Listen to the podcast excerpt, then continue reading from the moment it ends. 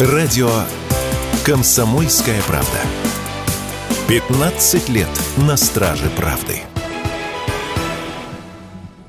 В начале марта новая группа туристов из России посетит Корейскую Народно-Демократическую Республику. Это стало возможным благодаря договоренности между властями Приморья и КНДР. Первая группа российских туристов после пандемии посетила Северную Корею в составе 98 человек с 9 по 12 февраля и только-только вернулись обратно. В нее входили представители турбизнеса региона, средств массовой информации и спортсмены детской школы Олимпийского резерва.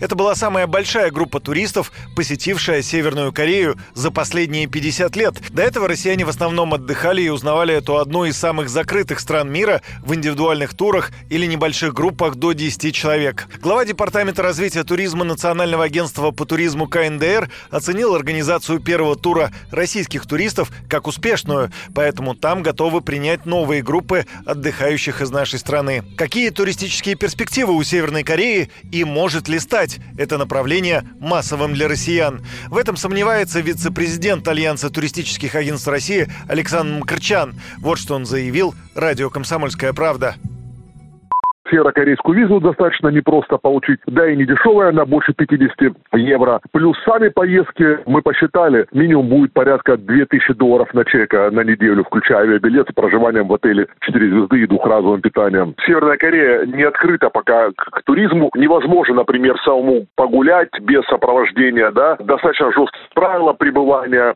на территории Северной Кореи. Нет интернета. Поэтому никакой э, целесообразности в рейсах в Северную Корею мы не видим. Э, да, там есть определенные интересные моменты, например, посещение мавзолея Ким Ир Сена, и люди, которые идут туда, естественно, должны идти не в шортах или в кроссовках, а в строгом деловом костюме, желательно в галстуке. Э, вот кому это интересно, да, поклониться памяти Ким Ир Сена, они с большим удовольствием в Северную Корею едут.